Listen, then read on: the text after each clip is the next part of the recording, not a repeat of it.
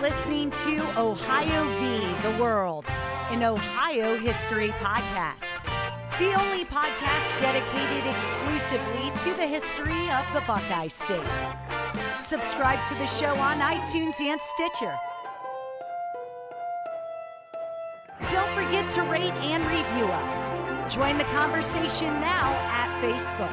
Now, here's your host, Alex Hasty.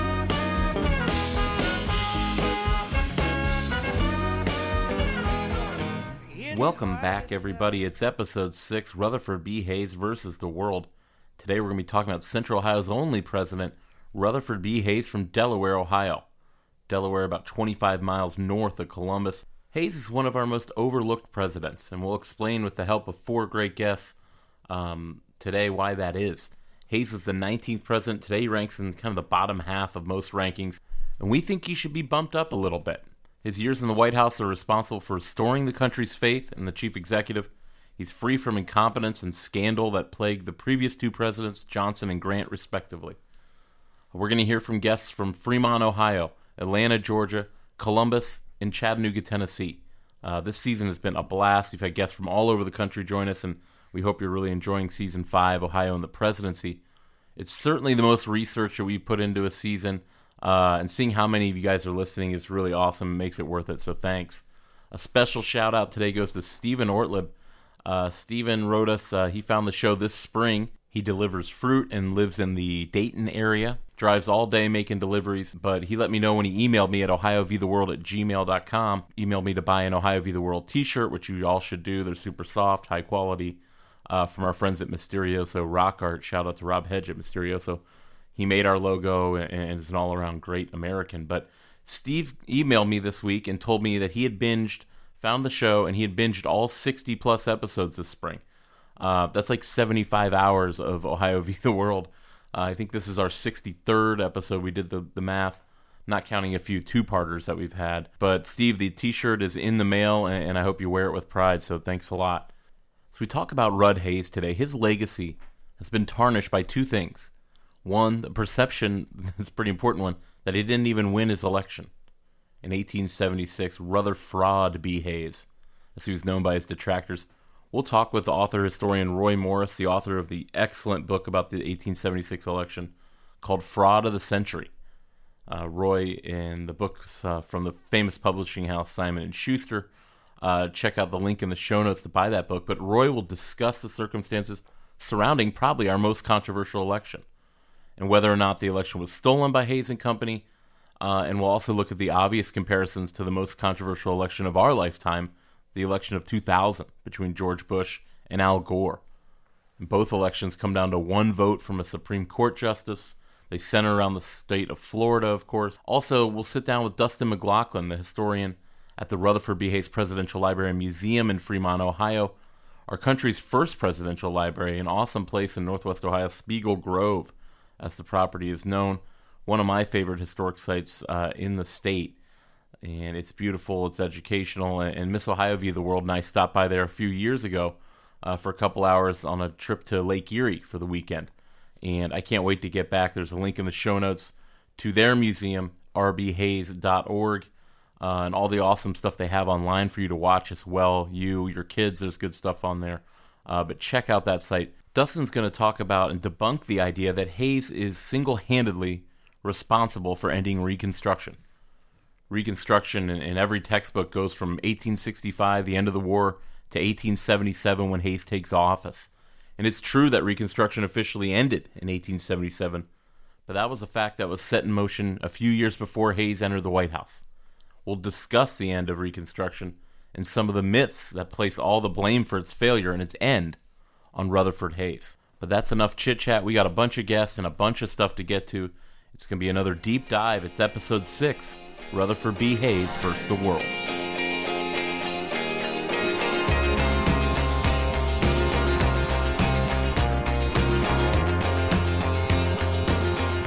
Rutherford B. Hayes falls victim to being overlooked because he's one of the Gilded Age's bearded presidents. Starting with Grant, through Benjamin Harrison, most of whom were from Ohio. And Hayes did have a pretty awesome beard from the Civil War on. Grover Cleveland was a mustachioed president, but but he counts. It's part of this group. But Hayes was an incredible person, lived an awesome life. And our guest Zach Taylor, an, an economist and professor at Georgia Tech, he joined us to discuss Hayes' presidency, and he'll join us on a couple episodes this season because Zach is super knowledgeable and really fun to talk to. Uh, he gave his thoughts on why Hayes is often overlooked. Hayes comes across to us as really boring, for lack of a better term. Uh, and that's because he wanted it that way. Hayes really wanted a dignified, uh, dull, uneventful presidency. He took the job seriously, and he just wanted it to be sort of very professionally done. So he he didn't was not a headline seeker. He did not go around making bombastic uh, comments or big bold uh, moves because that's not how we saw the presidency. In fact, that's not how a lot of Americans saw or wanted the presidency during the uh, 1800s. Congress was supposed to be where all the politics happens, and the president was supposed to implement Congress's will and only really assert himself when he saw uh, mistakes, errors, or unconstitutional moves, things that were bad for the country. So this is what Hayes was trying to get back to, because obviously uh, Lincoln in the Civil War, and then Andrew Johnson, and even Grant, who agreed with uh, Hayes, had created these sort of big, larger than life presidencies, and Hayes wanted to get back to to, to basics. So he he comes across as boring because that's the presidency he tried tried to build. But if you look at him as a person, oh my God, his life was amazing. He went to these top universities and schools. He was into uh, sports and hunting and hiking and travel. He went to all these parts of the United States that were still very edgy and dangerous. Uh, he fought in the war, went all through, went through these fantastic uh, battles. Was a great medal-winning uh, military leader. And then, of course, he uh, sat in Congress, was governor, became president. So if you had lived a life of Rutherford B. Hayes, you would not look at your life as being boring. Although, even in person, to people who were not his intimates, he would sort of present himself in a sort of uh, bland, formal way. He sort of reserved his adventure, his humor, his adventureness uh, to intimates, to his friends, and to his family. So that gives it kind of explains why we forget Hayes, and there because there were two of them: the one he presented to the public, and the one that he the life that he actually lived. Rutherford Hayes is born in the pioneer town of Delaware, Ohio in 1822. He comes from modest Western beginnings. His family was an established New England family, but his mom and dad moved to the Ohio country to start a new life.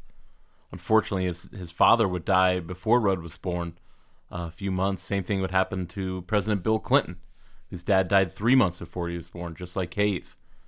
But he was born and lived out in a house on the corner of Union and William Street in downtown Delaware today. We talked to Dustin McLaughlin from the Presidential Library about his early years in Delaware, Ohio. The Hayeses were from Brattleboro, Vermont, and his mom's side was from Wilmington, Vermont. Um, and they had made the decision. We, we uh, because of downturns in, in the economy, they had decided to make a trip to Delaware, Ohio 1817. After his father, Rutherford, had come to Ohio earlier to kind of scope out a, a place to land. Yeah. Uh, and they chose Delaware. They bought up some land, started a few businesses there really set up shop there and, and, started to raise their two, well, three surviving kids. Eventually, a third, uh, their oldest son would die, but uh, their, their, their two surviving kids, and then the third one, Rutherford, who would be born after uh, Rutherford Jr., which happens to be his dad, you know, died just before Rutherford was born. I travel up to Delaware, Ohio, a couple times a month. It's the fastest growing, richest county in Ohio. I think it's like the 20th fastest growing county in the country. I go to court in Delaware on Union Street. It's less than two blocks from the boyhood home of Rutherford Hayes. You might not recognize it now because it's a BP gas station. There's been a plaque at the gas station since like 1926. Uh, but finally, last year, they did put up a really big, beautiful statue to Hayes a few blocks away in, in Delaware. Uh, it hasn't been pulled down yet, I don't think. Uh, the high school where my second cousin is a star swimmer in Delaware is called Hayes High School there's really only four major, whether historic sites or, or statues, buildings, one place in South America named after Hayes, which is really not a lot for a president. We've already discussed two of them the Presidential Library and, and Rutherford B. Hayes High School in Delaware. But as Zach told us earlier, Rutherford B. Hayes is super well educated. He was valedictorian at Kenyon College in nearby Gambier, a great liberal arts school uh, outside of Mount Vernon. It's about 40 miles from Delaware, and Hayes used to walk home after some of his semesters were over pretty crazy. He'd enjoy his breaks down in Columbus from school at his sister Fanny's house, uh, and, and was really all over Central Ohio as a young man. But we talked to Dustin McLaughlin about Hayes' distinguished academic career. He started out in uh, preparatory schools in Norwalk and then in uh, Isaacs Webb School in Connecticut. Uh, then he went to Kenyon College in Gambier, Ohio. He was considering Yale.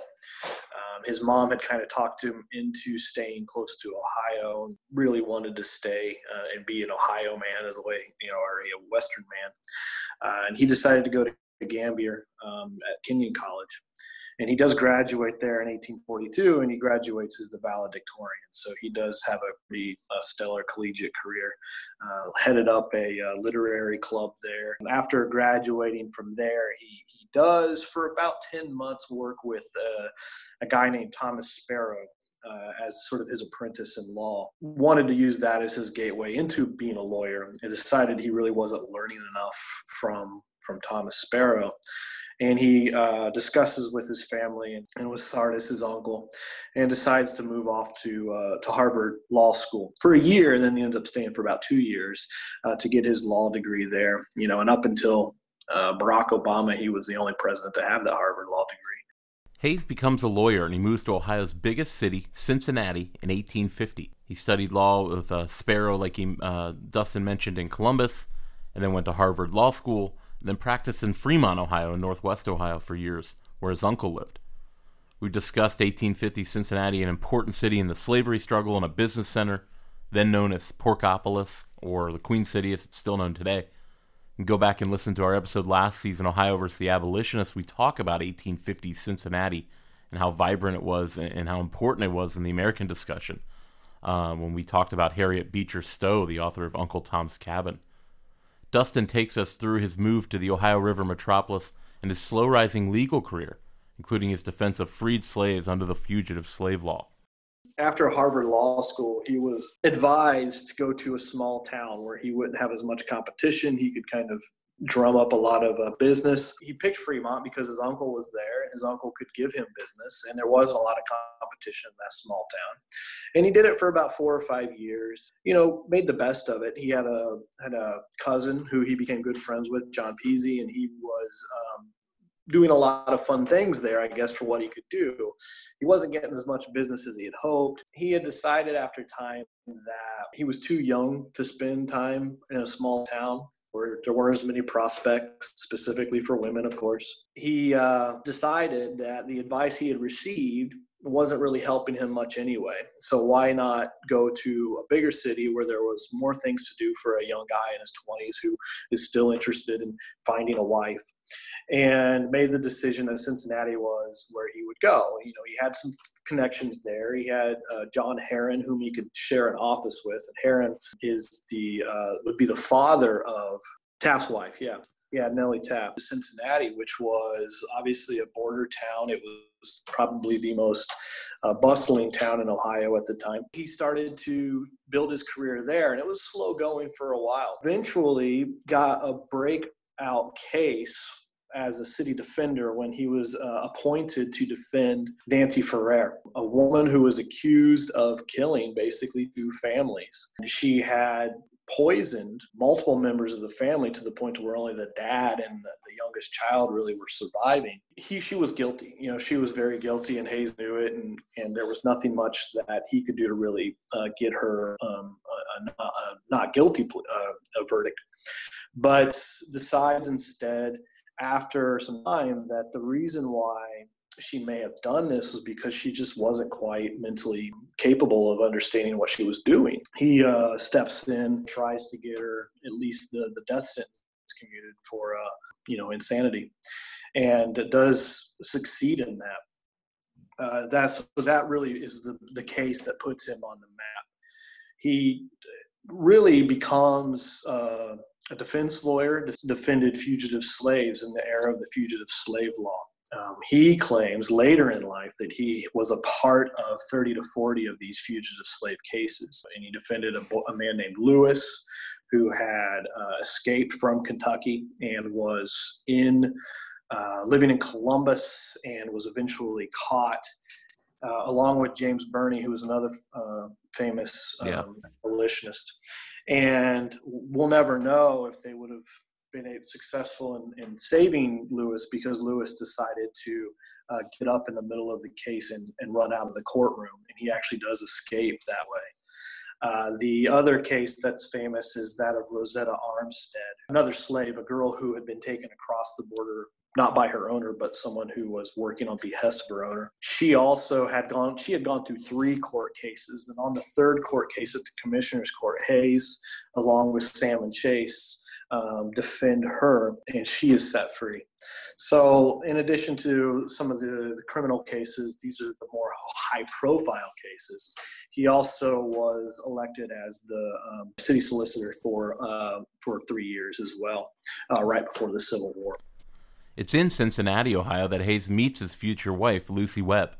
Lucy was nine years younger than him, and we'll discuss her in more detail in a later First Ladies episode this season. He's the daughter of in the prominent Webb family, and Hayes was a bit of a ladies' man. Rutherford was in his bachelor days. He's a good-looking dude, and we posted some pictures before, uh, and we will again. But he looks like like a young Drew Brees, the New Orleans Saints quarterback, uh, without the birthmark when he's living in Boston uh, while at Harvard, he writes in his journal, and I quote, The proud and pious women of Boston, none of whom could be a belle in Columbus.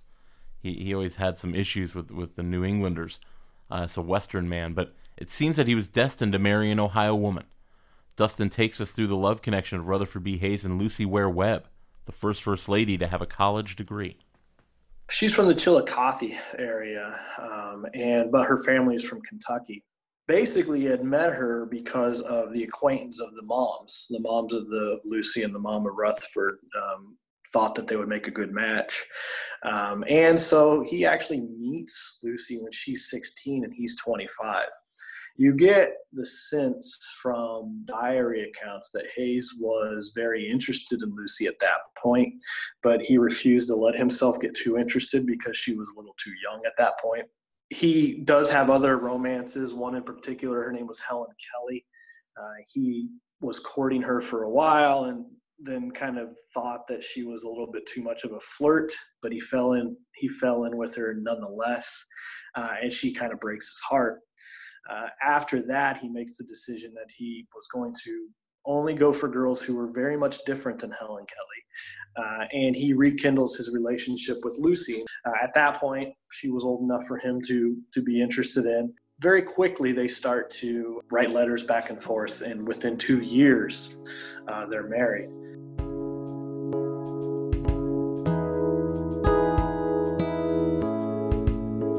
Five of the eight Ohio presidents served with distinction in the Civil War. Hayes was no different. General Hayes. He become a two star general. He's brave. He's often wounded, more so than, than any of our other Ohio presidents. He gets roughed up in the war. But Hayes also serves in the 23rd Ohio Volunteer Infantry, a unit we discussed before because it has two presidents in it General Hayes and, and Major William McKinley. Hayes was McKinley's mentor during and after the war.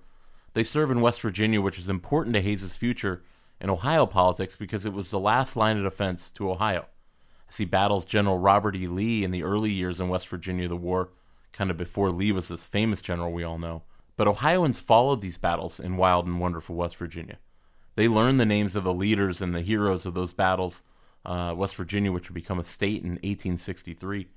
Hayes is at the Battle of Buffington Island in 1863, the only major battle to take place on Ohio soil, when Confederate General Morgan uh, rated the Buckeye State. Go back and listen to our uh, show from our first season, Ohio versus the Confederacy, for that crazy story.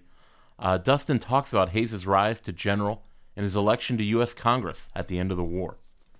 Hayes, uh, by his own account, he was injured four times. The worst injury was at South Mountain uh, when he was shot in the arm um, and was left in the middle of the, the battlefield for some time. You kind of see that a lot in the Civil War films, you know, when they go back and the guy's in no man's land and no one can get to him. And he was kind of there for a while, according to his accounts, uh, actually talking to a Confederate soldier, yet another Civil War cliche where they find out that they, you know, are friendly with each other and talk to each other and they give each other's messages. If I survive, you know, take this to my family. Um, but eventually the line uh, moves enough to where Hayes could yell for his men to pull him back. And so they do, they pull him back.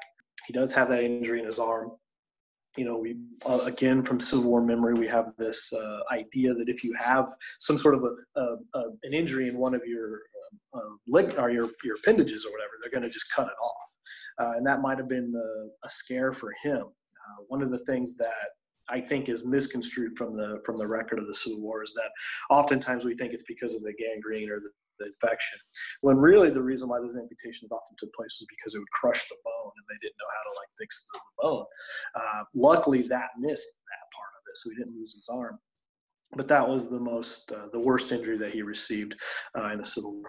Uh, going back to your initial question he, he goes in as a major uh, in the war. He does become a judge advocate for a time but then comes back to active duty and starts to uh, get promoted in his uh, ranks. And he becomes a brigadier general. After his battles in the shenandoah valley he is sent off a little bit further west as a brigadier general. And then when he's mustered out of the army, they give him the honorary major general, is a two star general. He is offered the chance to run for Congress. And at this point, he, he's had quite a few years in the Civil War life. He's um, realizing that perhaps things are starting to get good for the Union side. Maybe things are going to end soon. Um, and he decides to uh, put his name in there. His political handler, in a lot of ways, was a guy named William Henry Smith, who was uh, a, uh, a newspaper man. They seemingly orchestrated this response because Hayes wasn't going to leave the Civil War to go work to become a congressman. He had uh, written this letter to William Henry Smith, where he says, Any man who would leave his post to go electioneer for Congress ought to be scalped. And so that phrase was what William Henry Smith would sort of pass along to a lot of people. So it's his way of running for Congress without actually running for Congress because that would resonate with voters. That's how he runs in that term in 1864. And he does win. Interestingly enough, he doesn't actually have to report to Congress until the war is actually over. Rudd Hayes serves two uneventful terms in the U.S. Congress and he's ready to get out of politics. But then he's put up to run for governor in 1867, and he wins another narrow election. Just like in Congress when he won by 2,000 votes, he wins by another, like, you know, 2,500 votes. This would be a theme in Hayes's life narrow elections. We talked with Dustin McLaughlin, the historian from the Hayes Presidential Library and Museum, about his record three terms as the governor of Ohio in his initial election, he was seen as the radical Republican, which some people may not realize, you know, looking back. Uh, he had spent uh, time in Congress, as, as we just talked about. He had worked around or worked around uh, guys like Thaddeus Stevens. There's stories of his sons kind of buddying up to Thaddeus Stevens because he was so they were so intrigued by him. So there were there was this deep connection with the radical Republican wing of the Republican Party. Uh, Hayes slowly comes to the opinion for black voting rights. Um, for a while, he wasn't, he was sort of on the fence and he had these different ideas that today would seem bad ideas, things like literacy tests and things like that. But he slowly comes to the idea that uh, black uh, men over 21, which was the thing at the time, should be voters. Um, and so he comes back to Ohio and really campaigns with that uh, voting rights. Once he becomes governor, he was appalled that Ohio tried to rescind his ratification of the 14th Amendment. And yeah. then, as governor, he works to try to get Ohio to pass the 15th Amendment. Uh, some of the other things that he focuses on were uh, prison reform. He did not like that prisoners were all thrown together, regardless of their infractions. He wanted to re, he wanted to split those up based on severity of crime. He wanted to focus on reduced sentences for good behavior. In Ohio, of course, he's he's well known for being the governor who establishes the uh, land grant school of agriculture and mechanical college. Hayes was integral in the founding of the Ohio State University. My precious, precious Buckeyes, still holding out hope to see Justin Fields and, and the Buckeyes play this season amid the virus hope is dwindling, but maybe, just maybe, they can they can figure it out. We talked to David Simmons, a historian and editor at the former Timeline magazine, now called Echoes magazine, from the Ohio History Connection. And I implore you to get a membership to the Ohio History Connection. Not only do you get to get in free to the 50 plus sites around the state, like the Hayes Presidential Library in Fremont, But you also get the world's only Ohio history magazine, Echoes Magazine, six times a year. It's worth the 40 bucks or whatever right there. ohiohistory.org slash join. Uh, you will not be sorry. I, I've written some articles in there, and David just wrote a recent article about the founding of Ohio State and focused on Governor Hayes's role. Beginning with David Tod, one of the, the Civil War governors in Ohio, four different governors urged the legislature to take up the cause of this new institution. And during his first term of 1868 to 69, Governor Rutherford B. Hayes also joined the others in encouraging the General Assembly, but it didn't actually happen until his second term. Part of the issue was that existing schools like Ohio University and Miami University were lobbying hard for the money to come to them in terms of the land grant proceeds. But Reuben Cannon, a wealthy farmer from Aurora in Portage County, introduced the legislation for creating a new college in January 1870. And its passage on March 22nd is considered Ohio State's founding date. The initial name was the Ohio Agricultural and Mechanical College. And in 1878, the legislature officially changed the name to the Ohio State University with the V. That, that was there uh, right from the beginning. Governor Hayes was responsible for appointing 19 members of the first board of trustees. And these guys were responsible for selecting a site for the school, defining a course of study, and determining the faculty. There was a guy named Thomas Mendenhall who was an early professor of chemistry at the university. And he gave Hayes a lot of credit for what he called the wisdom, good judgment, and fairness that he showed in his selection of trustees. And by October 1870, the trustees decided on the Neil Farm on Worthington Road, northwest of Columbus, in part because it had a natural spring for a source of drinking water. A third site that's still standing that honors Hayes is Hayes Hall on the Ohio State campus. Built in 1893, it's still there, the oldest building on OSU's campus. Hayes spent a number of years on the board at OSU after his presidency. David Simmons walks us through Hayes's continued impact on that great university and also how he saved Mirror Lake during his retirement years. Um, after he left the, the presidency, Governor Joseph Foraker appointed Hayes as a trustee of the university in 1887. Hayes also had a hand in preserving a campus landmark known as Mirror Lake. The city of Columbus built a trunk sewer line across the campus in 1891, and that effectively destroyed the spring that fed the lake. Hayes's strenuous objections convinced other trustees to back his demand that the city restore the lake and commit funds to maintaining it. So Hayes uh, was the original savior of Mirror Lake. That's it. All those all those uh, celebrations and festivals can thank Rutherford B. Hayes. So when he became a trustee at Ohio State, Hayes continued to promote manual training State funding finally became available in 1891 for a manual training program and a building at Ohio State. Hayes was placed in charge of the building uh, to house it and was in Cleveland searching for a director of the program in January 1893 when his fatal final illness struck. But he lived long enough to learn that the building would be named for him, but he was never actually inside the building.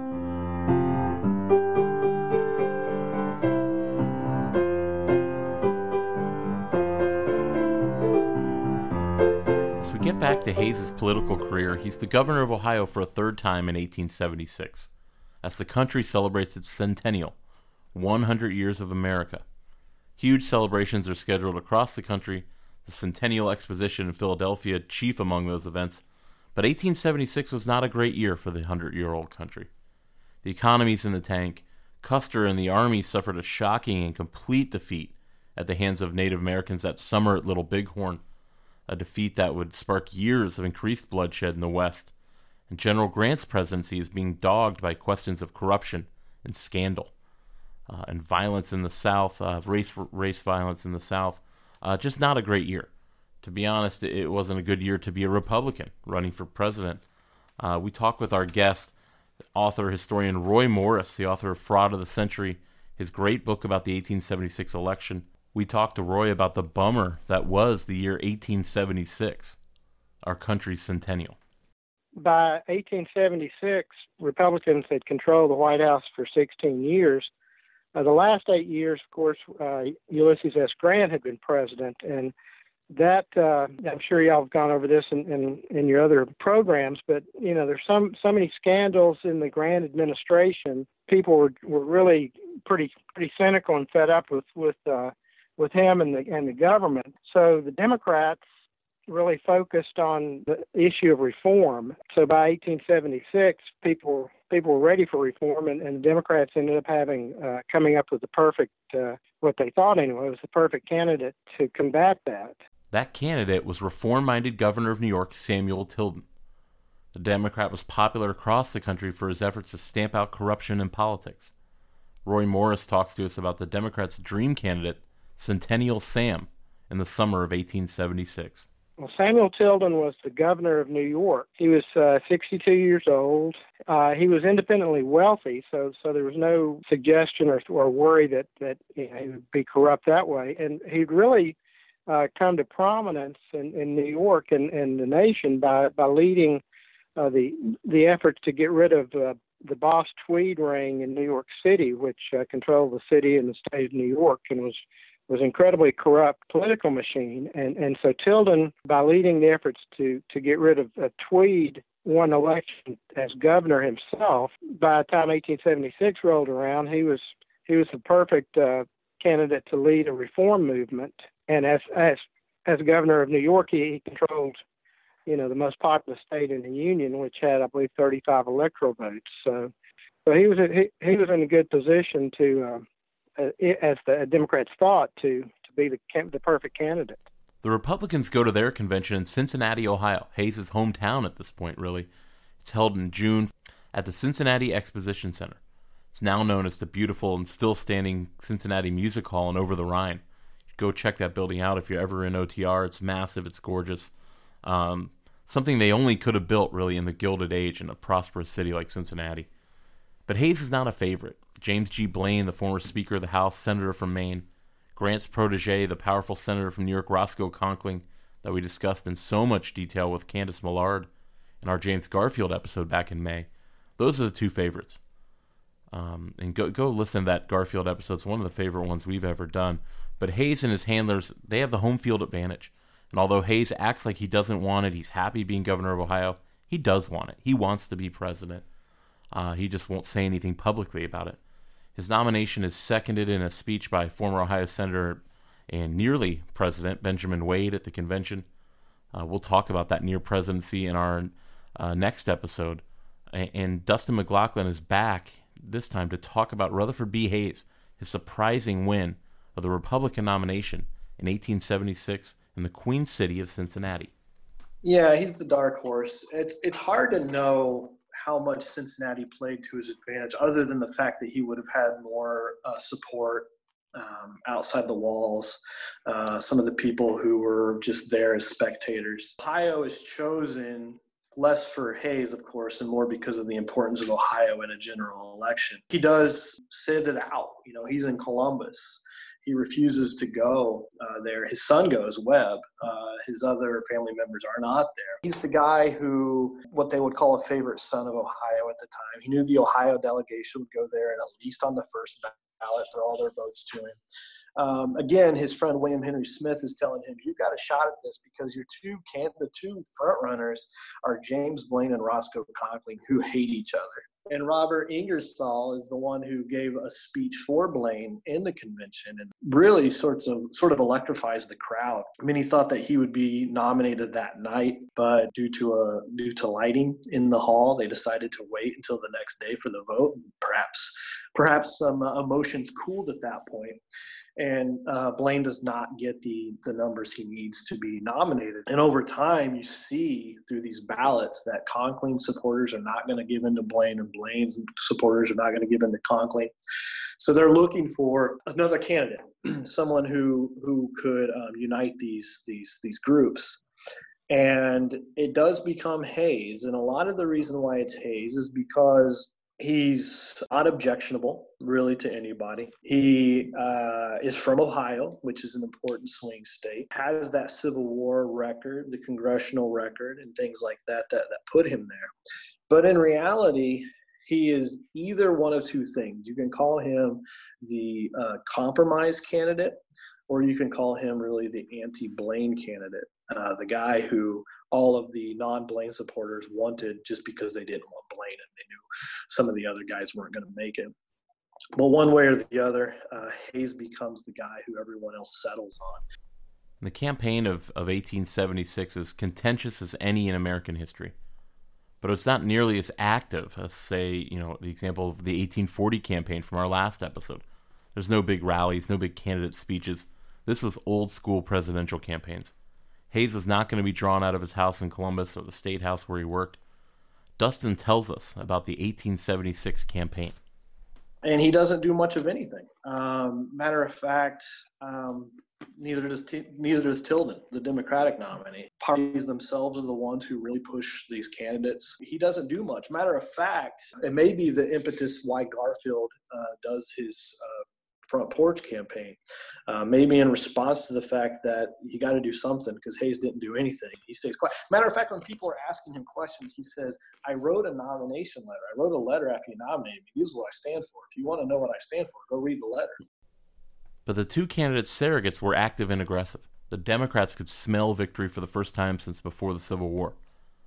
The Republicans still had their one trump card to play during the election season the war saying things like vote as you shot. A vast majority of Southerners voted Democratic.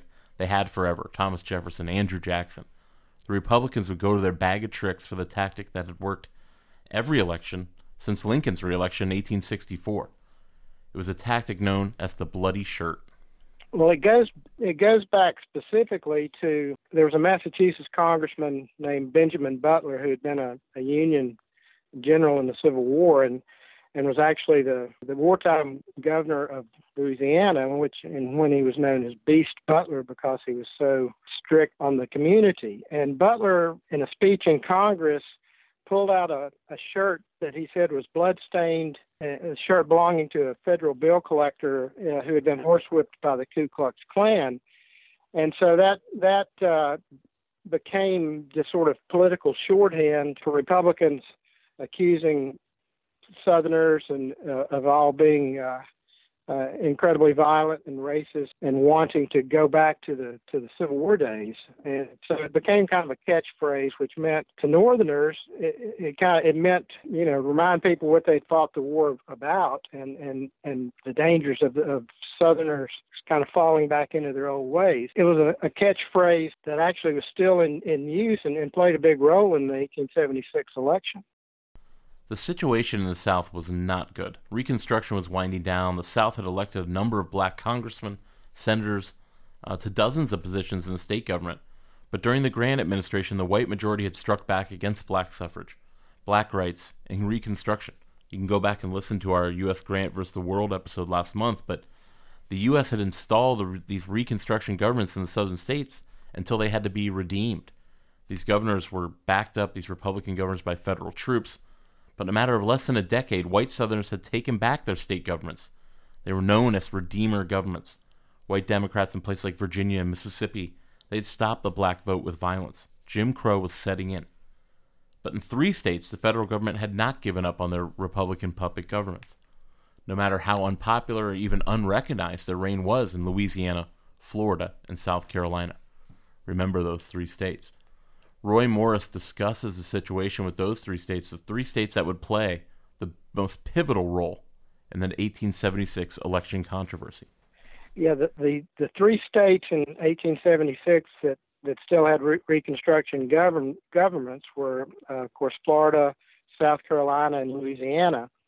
Uh, that meant essentially that they had Republican uh, governors. They still had federal troops in place to to protect those governors and and other office holders. The the Reconstruction governments had really come about during what was known as as uh, congressional Reconstruction, when when Congress took over the lead and really installed very strict uh, kind of Republican guideline governments, and so they were obviously very unpopular with a lot of Southerners who wanted who wanted their old Democrats to be back in power and uh, and wanted the troops gone so that they could pass uh, whatever laws they they wanted to, specifically to to curtail uh, political and, and social rights for uh, for the African American community, which w- while technically free was was still in you know in a very uh, perilous uh, position in in southern states. So so those three states were the last the last ones with Republican governors, and they were all coming up for election in 1876.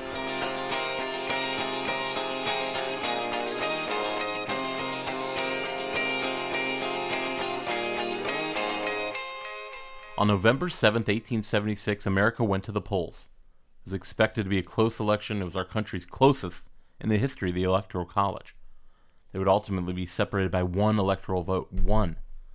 But as the results poured into Hayes's home in downtown Columbus, it was not looking good. New York, New Jersey, and Indiana were all northern states that were going for Tilden. And if Tilden sweeps the South, he'll win by 30 or 40 electoral votes.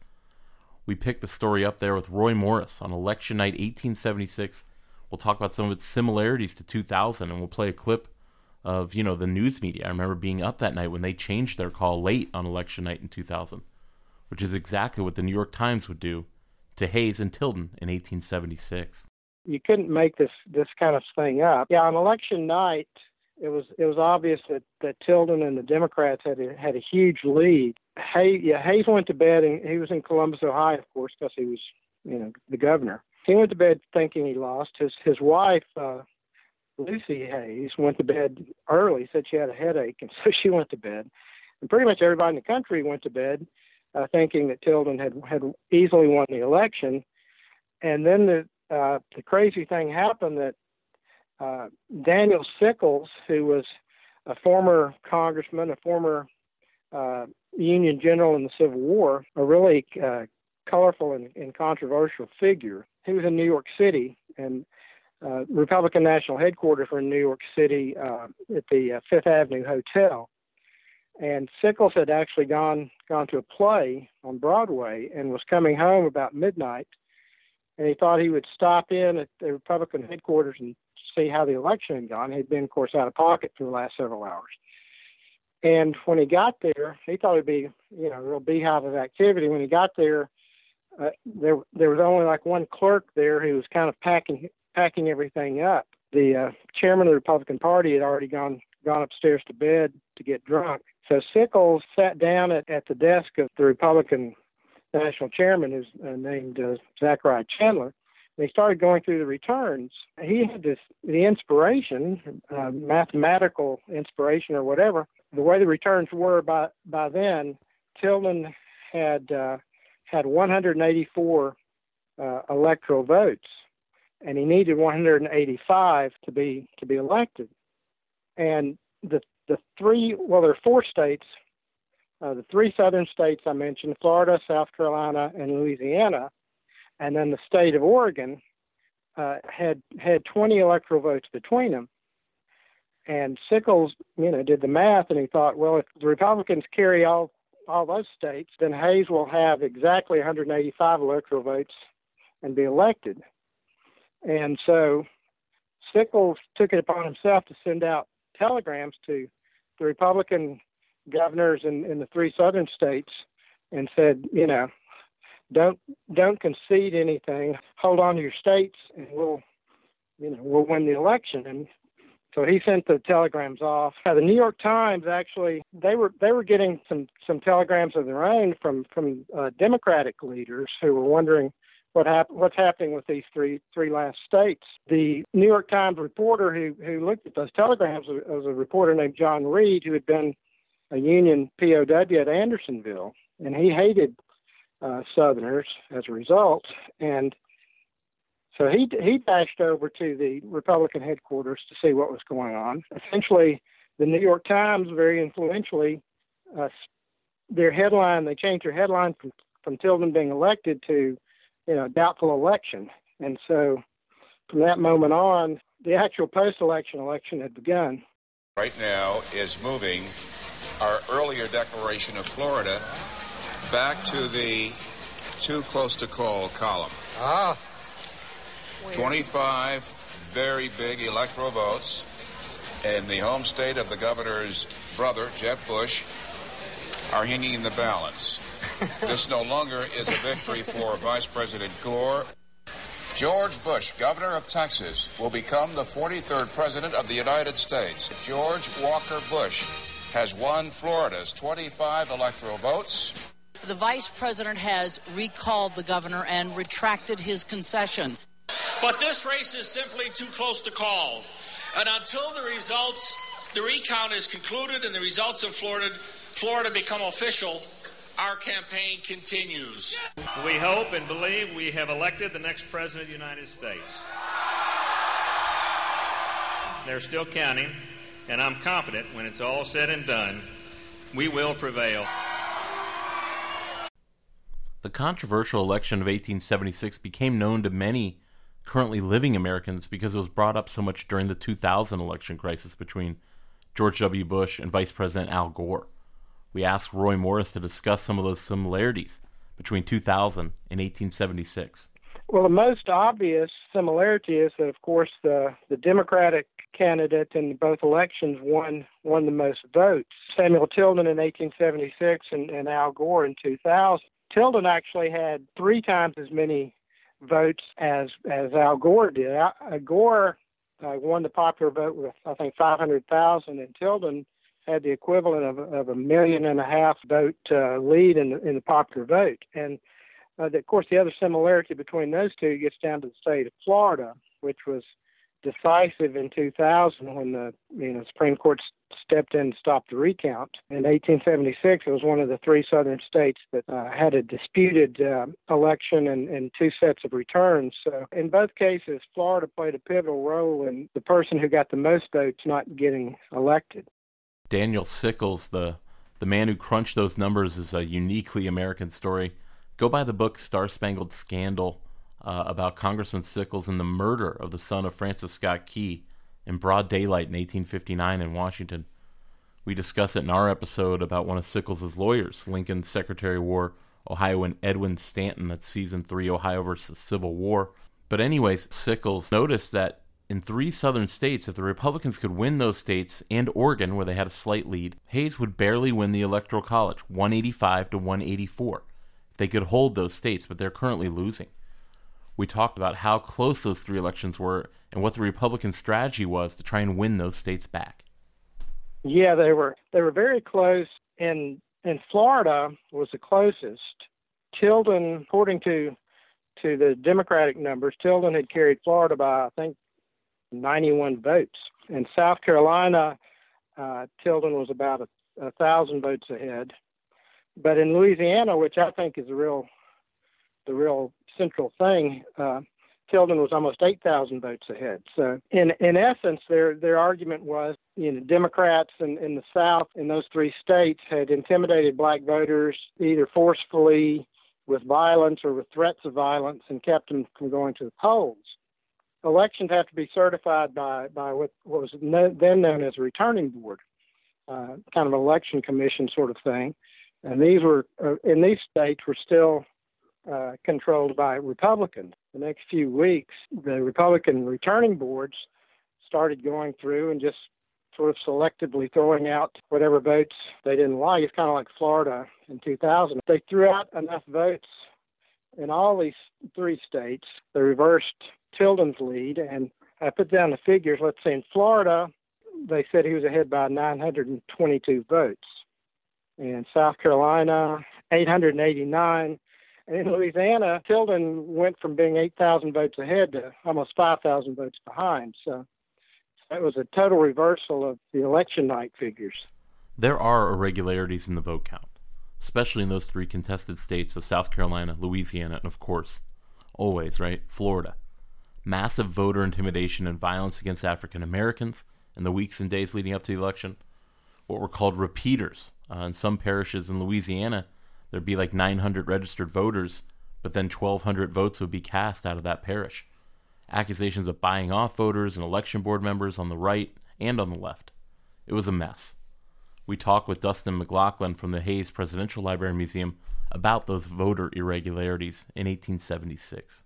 The the Democrats, of course, would claim whatever we did, it wasn't going to offset what you were doing, um, and their argument being things like ballot stuffing and things like that. Um, but what the Republicans were claiming is that here we have passage of amendments that allowed for the voting rights of black men, and yet there was all of this intimidation, especially in, in places like Louisiana, uh, and these these parishes that were far far, far removed from federal troops, uh, that were one not seeing um, those numbers um, in the voting returns of black men. And we're seeing returns that were higher than the actual population of those parishes. Right. So there was there were things like that that were popping up. There was a lot of irregularities there. It's hard to know. I mean, we, we say that Hayes lost the popular vote by 250,000 votes, and, and he may well have it, but we just don't know for sure. So the country is in limbo. November passes into December, no president. There's no constitutional precedent or outline for this situation where both candidates claim to be over the 185 electoral vote threshold. So the Congress creates what's called the Electoral Commission 15 members, 7 Democrats, 7 Republicans, 1 Supreme Court Justice. Our friend uh, Congressman James Garfield's on the commission. There's one independent justice in the Supreme Court, David Davis from Illinois, an old friend of President Lincoln's the Illinois Democratic Legislature comes up with an idea to nominate Davis for an open uh, U.S. Senate seat, an attempt to kind of curry, you know, Davis's favor and make him cast a vote uh, for Tilden in the Electoral uh, Commission. The Democrats give Davis a seat, and it blows up in their face. I feel like we've have one of these on like, every show, uh, but this would be episode six's massive political miscalculation. It's by the Illinois Democratic Legislature. Roy Morris tells us about the Electoral Commission of 1876 formed to decide the election. After election night and, and all these several weeks of, of going back and forth, Congress was supposed to meet December to certify the Electoral College and, and certify the election. The Republicans Democrats wouldn't couldn't agree on, on how to do that because there were three or four, counting Oregon, four different sets of, of returns saying one saying that Hayes had won and one saying that Tilden had and so it was it was at an impasse, and they came up with uh, an idea to make uh, a special electoral commission to rule on these cases. And they wanted to have 15 members, seven seven congressmen, seven uh, senators, and one Supreme Court justice, which would have been David David Davis, who was uh, considered the most independent of, of the Supreme Court jurists. Unfortunately for the Democrats, the state legislature in Illinois, which elected senators still at that point, uh, elected him to the Senate, thinking that that would, you know, make him even more willing to vote for Tilden. Davis didn't want to be on the commission anyway because he wanted to run for president someday himself, and he didn't want, you know, half the country uh, blaming him for for calling the election. So he, he essentially said he wasn't going to serve on the electoral commission which uh, cleared the way for another Republican named Bradley to become the 15th, essentially the swing vote on the Electoral Commission.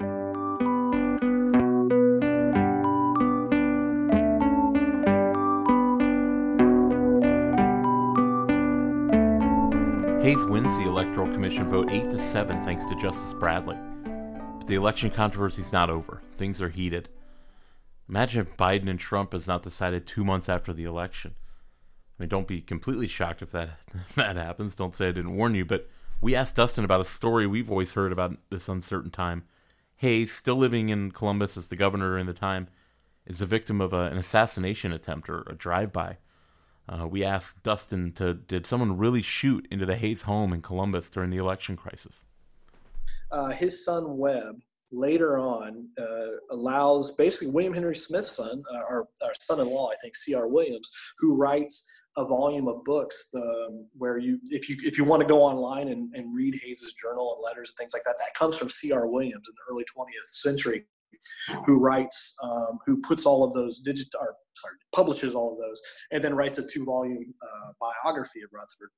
A lot of his information that he receives comes straight from from web Webb Hayes, yeah. and he's just Webb just says, okay, this happened, and then C.R. Williams writes it down, and so we're basically we're basically hoping that what Webb told Williams and then what Williams transcribed to the public, all of that is accurate.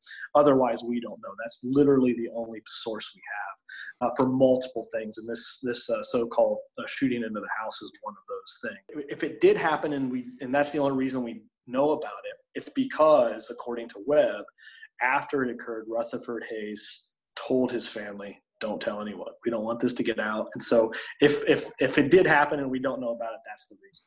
Democrats are seeing this election and it's slipping away. They're certain that Tilden won. It was a stolen election. Many Democrats start talking openly about forming militias and marching on Washington, install their man Tilden as the president as the March inaugural approaches. The Democrats in Washington uh, are considering a filibuster to keep Congress from certifying the Electoral College results we ask Roy Morris if there's any truth to a march on Washington by Democrats to install their believed rightful winner of the election. Was there really a threat of another civil war at this point over the stolen election of 1876?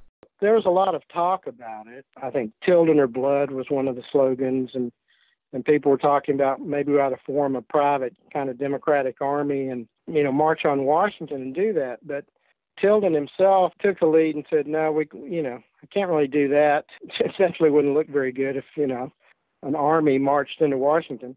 And plus, they wouldn't have been able to do it anyway because President Grant, the greatest general in the Civil War, in my opinion, uh, was president, and uh, he had already put the army on high alert and said anybody tries to do anything foolish, we'll we'll respond forcefully. And also, Southern Democrats weren't weren't really signed on to to any kind of a, a new violent attack on Washington. They when it came down to it, they were much more interested in getting these three Southern states redeemed than in putting a, a, a guy from New York in uh, in the White House.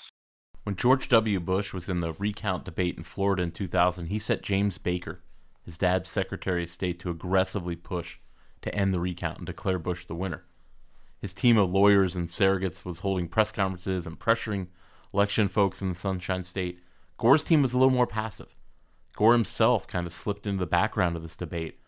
There's another similarity to the 2000 uh, election in this story. Samuel Tilden, the cerebral, introspective politician, kind of recedes from public view. It was passive, just like Gore, despite his supporters being super passionate for his election. That's the real the real question, and no one could really say for sure back then, and, and you know, I, I couldn't either. Partly, I think, was his nature to be cerebral, careful, cautious, sort of uh, legalistic uh, personality. As I said in the book, people people under stress tend to react even more like their basic personalities. So Tilden spent the several weeks after the election, before you know when all this controversy was going on, he he was working on this legal brief, laying out precedents on on why uh, you know he should be elected. And meanwhile, people were trying to get him to either just go to Washington and, and be declared president, or at least take an active role, and and he just didn't do it. I, it's also possible that he looked around and just thought eventually he was never going to be elected anyways. He kind of stood back, which is in a way also kind of what Al Gore did in 2000. A lot of Democrats wanted him to to just declare that he was president and you know go from there.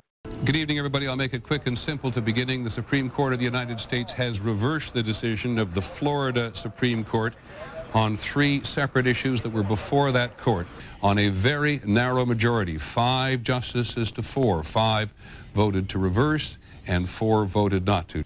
Just moments ago, I spoke with George W. Bush and congratulated him on becoming the 43rd President of the United States. And I promised him that I wouldn't call him back.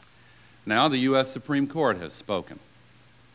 Let there be no doubt, while I strongly disagree with the court's decision, I accept it. I accept the finality of this outcome, which will be ratified next Monday in the Electoral College. And tonight, for the sake of our unity as a people and the strength of our democracy, I offer my concession. On March 2, 1877, Hayes is announced the winner, 185 to 184. One electoral vote. This is like two days before the inauguration set to take place. It's crazy. Think about that.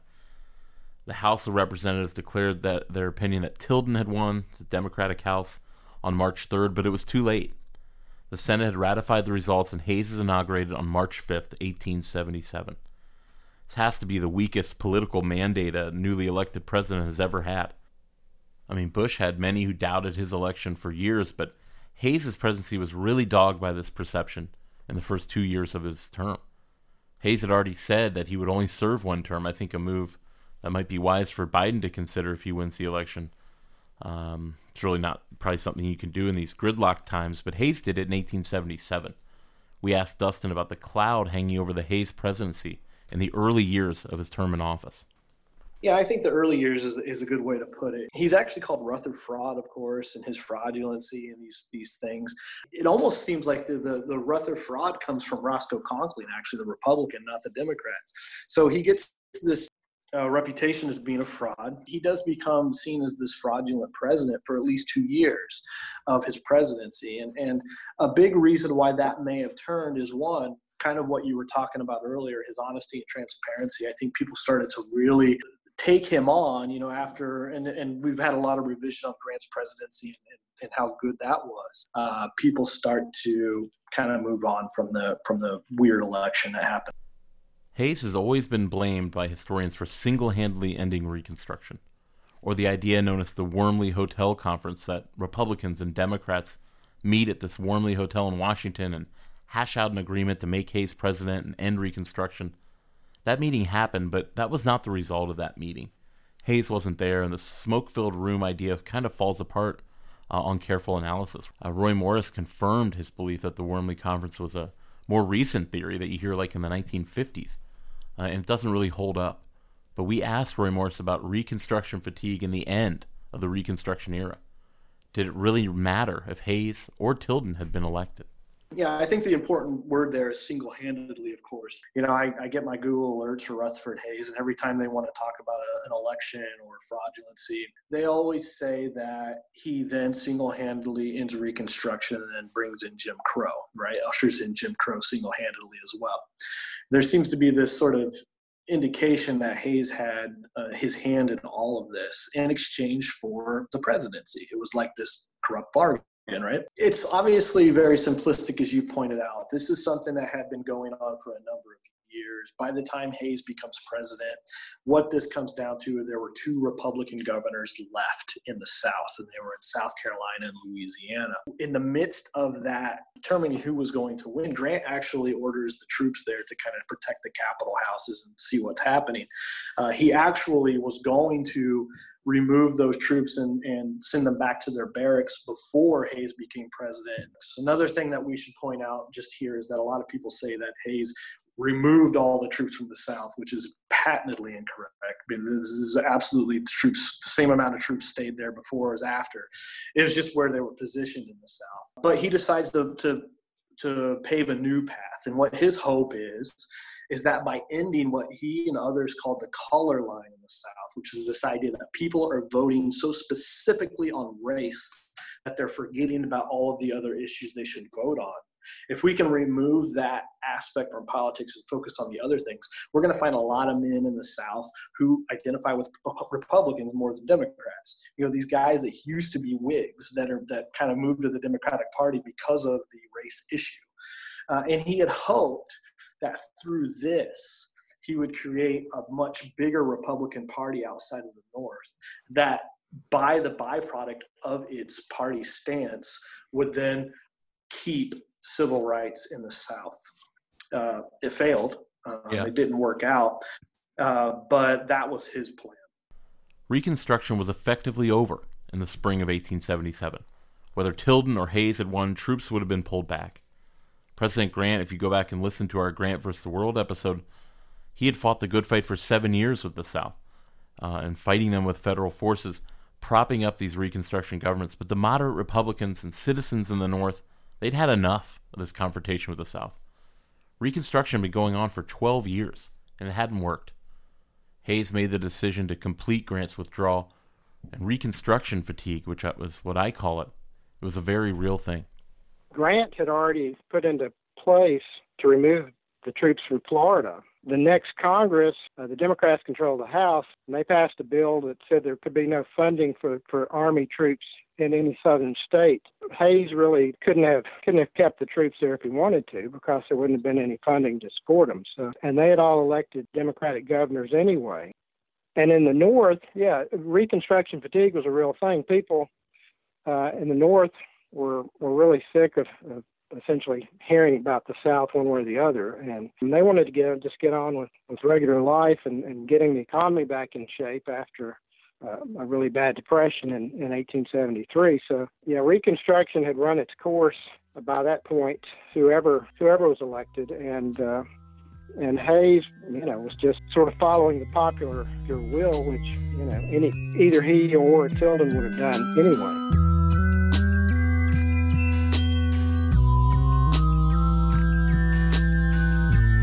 Hayes enters the White House during a very poor economic time in U.S. history. We bring back our guest, economist, professor at Georgia Tech, Zach Taylor, to discuss the Panic of 1873 and how Hayes dealt with a serious recession when he entered office. Hayes comes into office at the end of this terrible recession that got kicked off by the Panic of 1873. And if you remember the dot com boom of the 90s or the real estate housing boom of the 2000s, same basic idea, except it was a railroad boom in the late 1860s, uh, supported by the federal government. Uh, with lots of land grants and favorable legislation from Congress, the railroads took off uh, during and then after the Civil War, and investors piled in. So it was an easy way to make money. And a lot of these railroads did not pan out. Many of them were never quite profitable.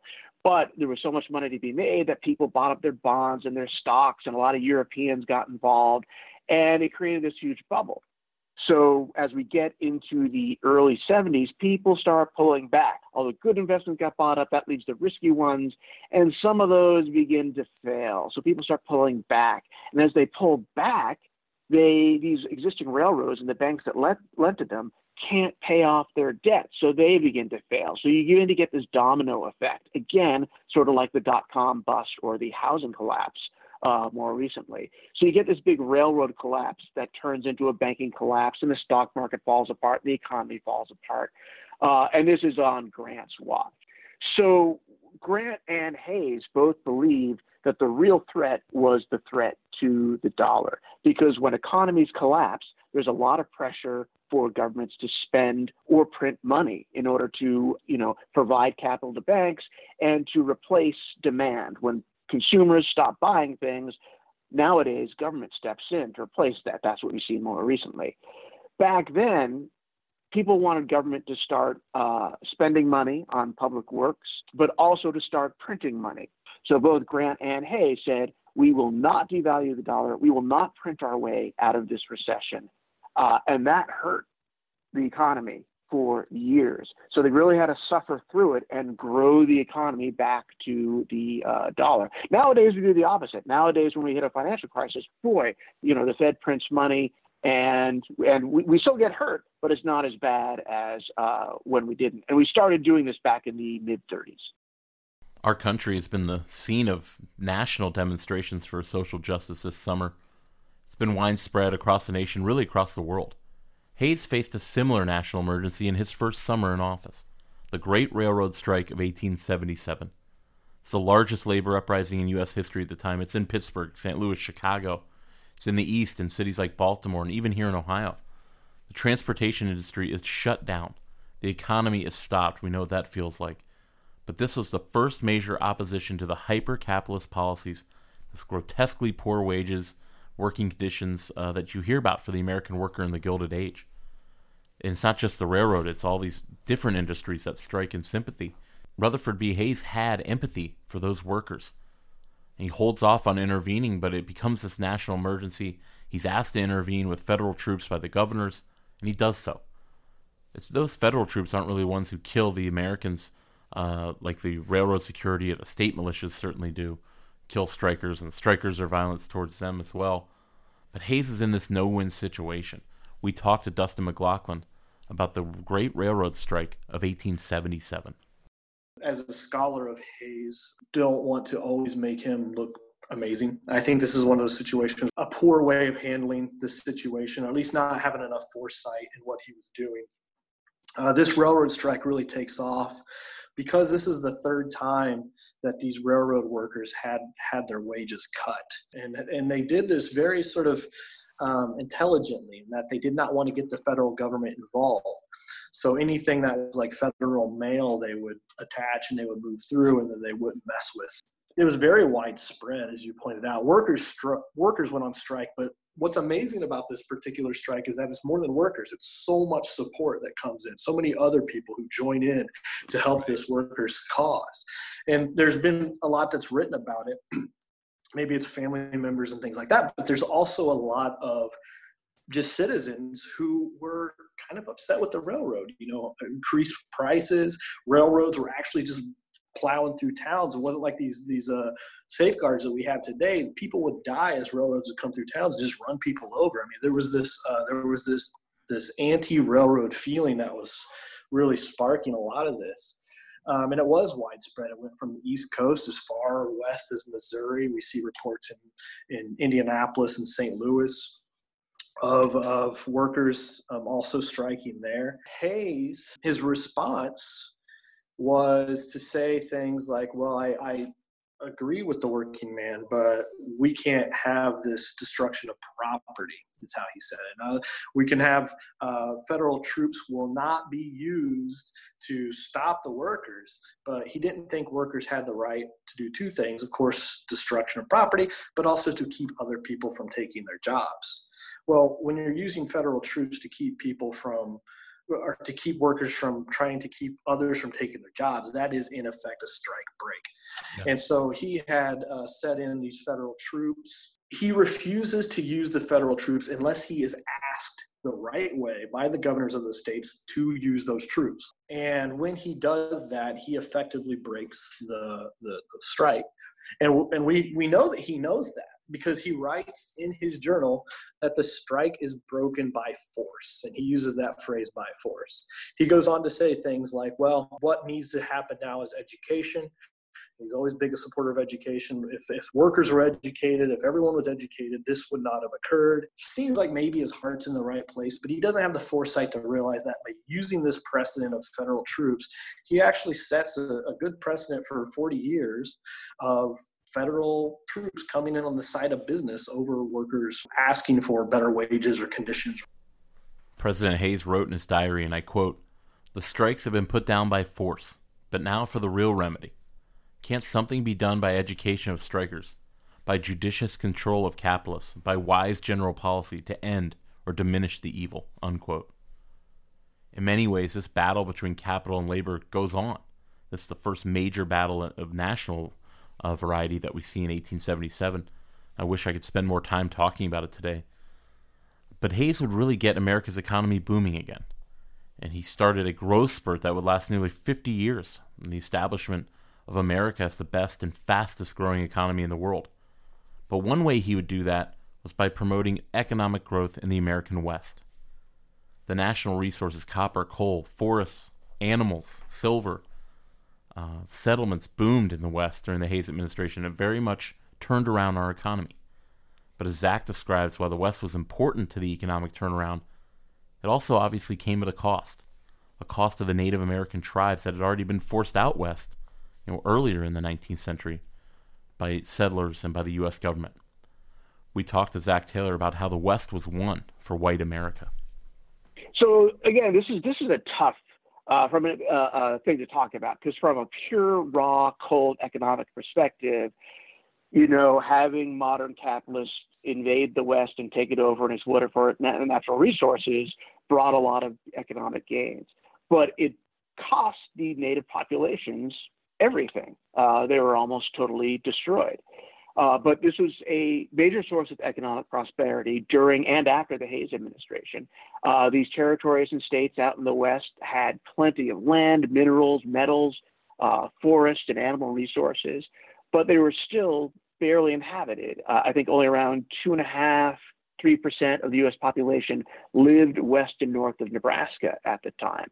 Uh, mostly in parts of California, some Colorado, but the other states and in territories badly needed investment in infrastructure in order to grow. This meant bringing in investors and migrants to build farms and ranches, uh, to start mines, to lay down telegraph wire and railroad tracks, and to establish those networks and communities and commerce. And the biggest obstacles to investment in settlers were not just the high cost and risk, but also the physical security. And at the time, this was Me- Mexican uh, bandits and warlords in the south and Native American tribes in the center and north of uh, the West. And both the Grant administration and the Hayes administration had fairly brutal policies of assimilating these Native American tribes and moving them onto reservations and militarily suppressing them when they uh, when, when that was not successful.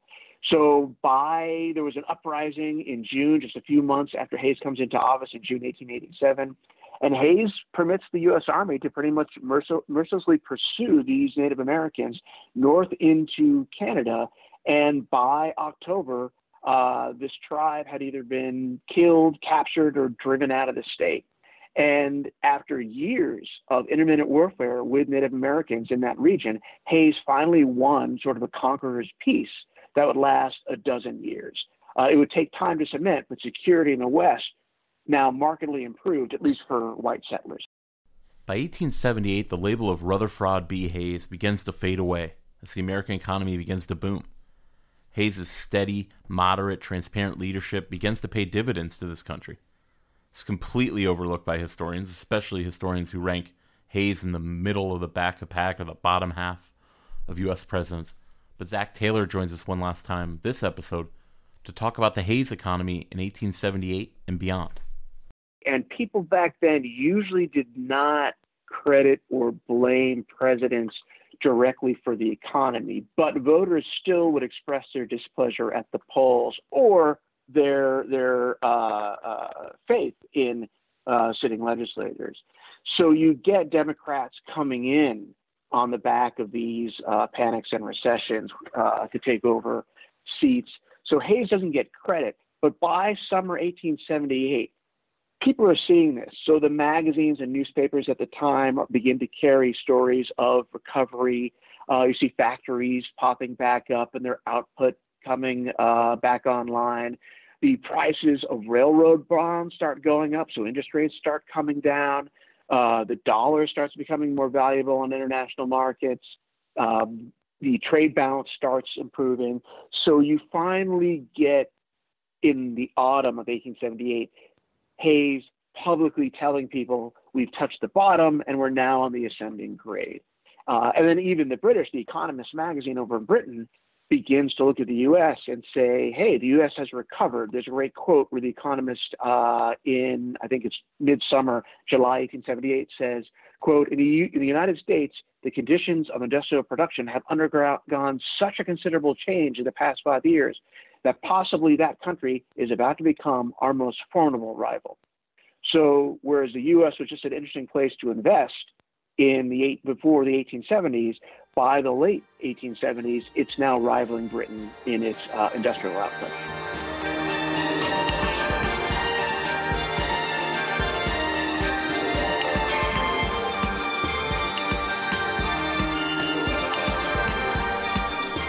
Hayes gets very little credit for policies that he tried to protect African Americans with from the wicked ways of the Southern governments and their citizens. A lot of ways he gets little credit because they didn't work. We have to remember this man was an abolitionist. He fought for the rights of the freedmen as a lawyer in Cincinnati. He was wounded multiple times fighting the Confederacy to end slavery. We talked to Dustin about a series of important vetoes Hayes declares during his presidency in, re- in response to a racist Southern takeover of the political scenes in those states try to butt out federal powers to enforce these elections, and it would make him very popular among African Americans and Northerners. This great battle that takes place over uh, funding the, the continually funding the, the federal troops um, in the South. There was a budget debate, and Hayes and the, the Democrats kept putting in riders saying cannot use federal troops to uphold federal elections. And Hayes partly because of what you pointed out. He's he he believes that men over the age of 21, regardless of race, deserve the right to vote. But he also sees it as Congress attempting to weaken the presidency. This is one of the things the federal government should be able to uh, to, to uphold federal elections in a number of, of bills that are put before Congress that make its way to Hayes's desk that have this rider that says, you know, tries to remove that federal protections. He vetoes and he vetoes and he vetoes. And it's one of those things where this is where he becomes this very popular president at this time because it's so popular, so popular that you kind of wonder why the Democrats keep doing this. They keep sending this thing that he can veto and gain more popularity. He also um, nominates Frederick Douglass as the Marshal of Washington, D.C. Um, but yeah, like you said, uh, what he's remembered for, sadly, is that first thing he does when he becomes president. Hayes was very much a president consumed by the myriad of domestic issues that faced the country. America was not the world's policeman at that time. In fact, Americans had little to no interest in global affairs or being heavily involved with them. But our research did dig up one very interesting episode in the Hayes presidency his solving of a war in South America. Hayes had negotiated a peace between Paraguay uh, when they were having a war, a bloody war, with Brazil, Argentina, and neighboring Uruguay. Rutherford B. Hayes is still renowned in Paraguay one of the country of Paraguay's largest departments, as they call them, we call them states or provinces, is called Presidente Hayes. We asked Dustin McLaughlin about the admiration for our 19th president in the country of Paraguay he comes in as president, and there's this dispute over this what's called the Triple Alliance War against Paraguay, which is kind of awful in a lot of ways. And depending on how you read about this, there's really not a lot of good things to be said about the other side. We actually have had the last two Paraguay, Paraguayan ambassadors to the Hayes uh, Museum as they come through, and they often sort of create keep that connection alive there who often talk about how um, it was this this war really to take Paraguay and sort of uh, destroy it. Uh, Paraguay uh, really fights back and, and, holds its own against these three, um, and then it fights it to a stalemate to where they need to dispute or they need to arbitrate what's going to come of this disputed land called the Chaco. Hayes possibly one historian wrote, and I don't know that I agree with this. I don't know how much uh, Paraguayans were thinking about Ulysses S. Grant, but he argued they argue that they thought they were going to get Grant to arbitrate this, not this new guy. But Hayes is the president at the time, uh, looks into it and determines that the land that was in dispute should all go to Paraguay. So 60% of Paraguay's uh, current landmass was sort of awarded to them by this Hayes uh, decision. That land is now called Presidente Hayes. The capital of that region is called Villa Hayes. They have soccer teams um, and, and, schools named after Hayes. Uh, so it's a big part of their sort of late of their history really relies on, on President Hayes. And yeah, it still continues today. As I mentioned, we get the ambassadors who come through. A number of notable firsts occurred during President Hayes' administration. He's the first president to have a typewriter. Uh, he's the first president to visit the West Coast, to see California, to see the Pacific Ocean. Uh, he went in his final year in 1880.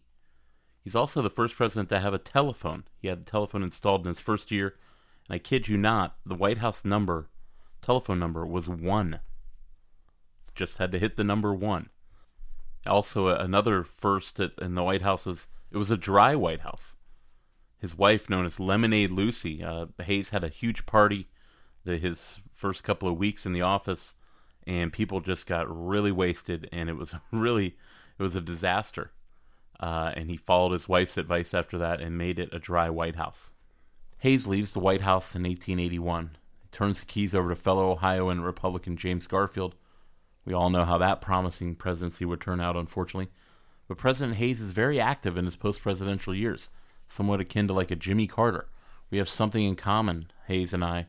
Um, like myself, he served on the State of Ohio's Historical Society Board, then called the Ohio State Archaeological and Historical Society, uh, started in 1885.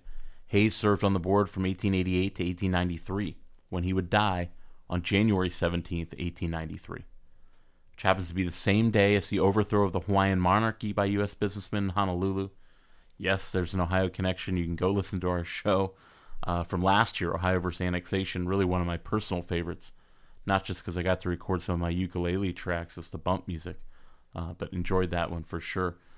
We visit with Dustin to talk about Rutherford B. Hayes' active post presidential years. He's also active, again, in this education reform that he's such a big fan of. And a big part of his action there goes to a scholarship funds as president of the Slater Fund, which provides for scholarships for African Americans. W.E.B. Du Bois actually asks for one of these scholarships, writes in for it, and actually is refused uh, his scholarship. Writes Hayes, quite upset. Hayes responds, Well, why don't you apply again next year? We just didn't think it was uh, worthy this year. And so he does apply again the next year and he receives uh, that scholarship. He goes back to his connections with Ohio State University. Matter of fact, he was in Cleveland interviewing a man to take over that uh, part of the school, uh, the mechanical school, and lead it uh, when he has his uh, fate, his heart attack that would kill him, and he would um, be rushed back to Fremont um, and die in his bed uh, a few days later, January 1893. As we close today, we're joined again by Roy Morris Jr., the great historian and author of Fraud of the Century, about the controversial election of President Hayes. And after all these years, we asked Roy, he wrote this book in 2003, if he still thinks the election was stolen. And Roy points out that his main reason that he thinks Tilden was the rightful winner was the situation in Louisiana. That 8,000 vote difference on election night is too much in his mind to overcome. He's made some great points about that. We conclude with Roy Morris discussing the infamous election of 1876. Yes and no. I I have to give Hayes more credit maybe than I gave him in my in the book, in that he, in contrast to Tilden, during this whole controversy after the election, he took a very active role behind the scenes to to make sure that his people were were on board and to actually reached out to southern leaders uh, not in a crooked way but just to see if you know they could find find uh, common ground and and indicate that he was you know going to be a moderate in, in these things. And and so he was really much more hands on in terms of, of of leading efforts I think I said, you know, if he didn't really win the election, he, he won sort of the post election. I still, I think the election was stolen. You could make a case that uh, that either Hayes or, or Tilden won won the votes in Florida and South Carolina, but in in Louisiana, Tilden had such a huge lead that I, I don't think you can really argue that that uh, They threw out 13,000 votes, especially in Louisiana. You would have had to have had pretty much every single African American voter would have had to have voted for, for Hayes. And the Republican governor, I believe his name was Packard, was so corrupt and so unpopular that a certain segment, I think, even of the black community was, was fed up with him. So I really don't think it was possible uh, that, that Tilden didn't at least win Louisiana. He had to only win one of those states. And, you know, as we've seen before and since, every election has shenanigans on both sides and you can you could go back and forth and for this election particularly they they just simply arbitrarily threw out votes disallowed votes uh, right and left and I think a lot of, of of modern historians kind of ignore this election in a way because they know it was it really didn't doesn't look good. But they and and ironically, Tilden probably would have been uh, at least as careful to to preserve African American rights in the South as, as Hayes turned out to be.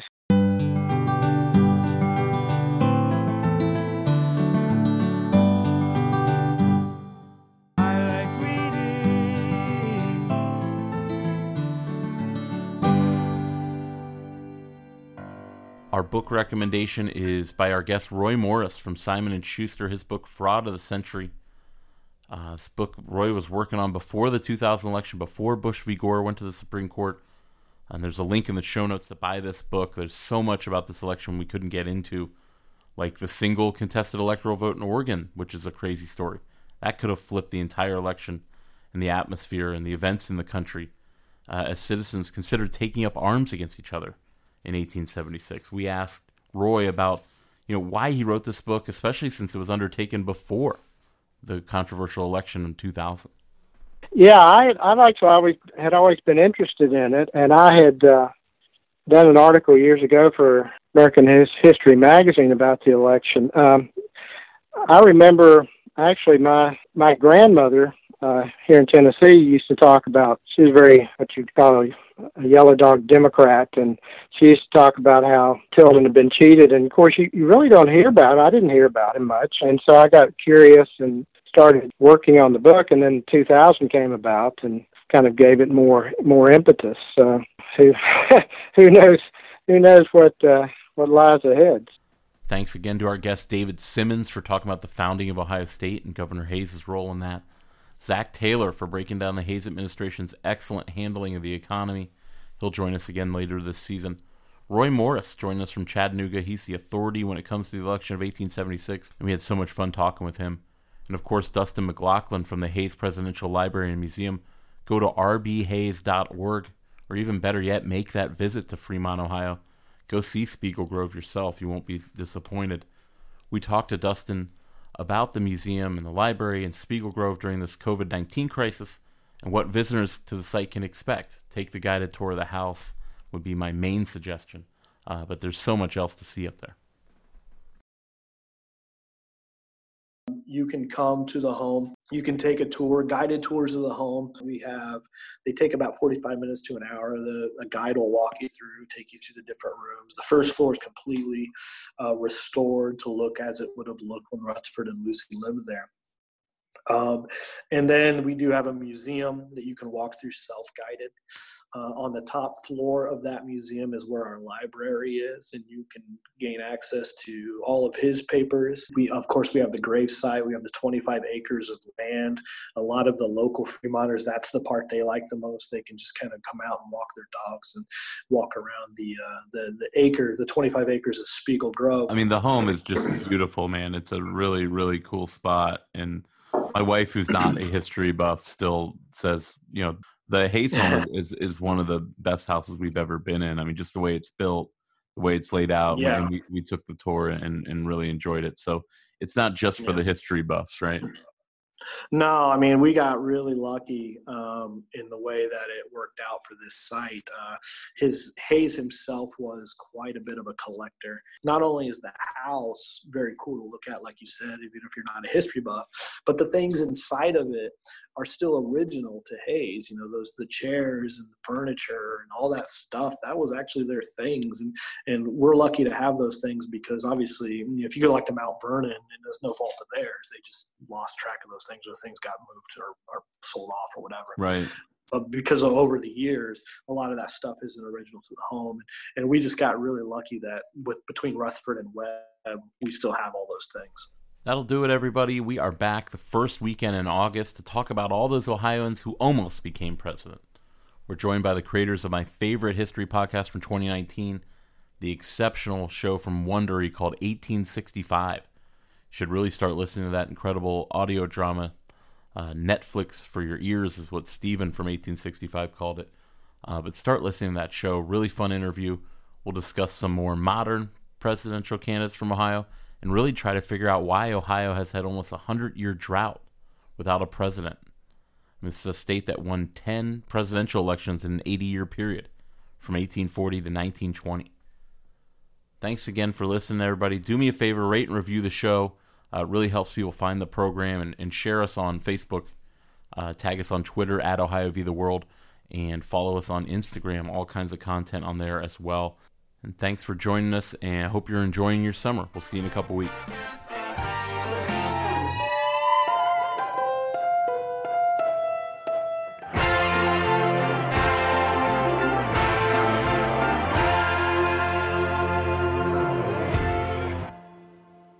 Welcome to Anthology of Heroes, the podcast that explores the most pivotal moments of history through the eyes of those who lived it.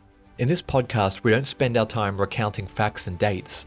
Instead, we follow in the footsteps of national heroes, kings, or ordinary people who lived and breathed the moments that shaped our world. We're not hemmed in by eras, borders, or religions. Instead, we seek out the tales of those who defied the odds and fought passionately for their beliefs. Whether they're right or wrong is up to you to decide. From Vercingetorix's doomed rebellion against Rome, to Osceola's unshakable war against the USA, all the way up to the inspiring Sobibor concentration camp uprising in World War II, each episode is an immersive listening experience, blending music and sound effects to really draw you into the story. Our episodes go for about 45 minutes, making them perfect for your commute, and are crafted using a wealth of historical sources, which I list on our website if you want to learn more.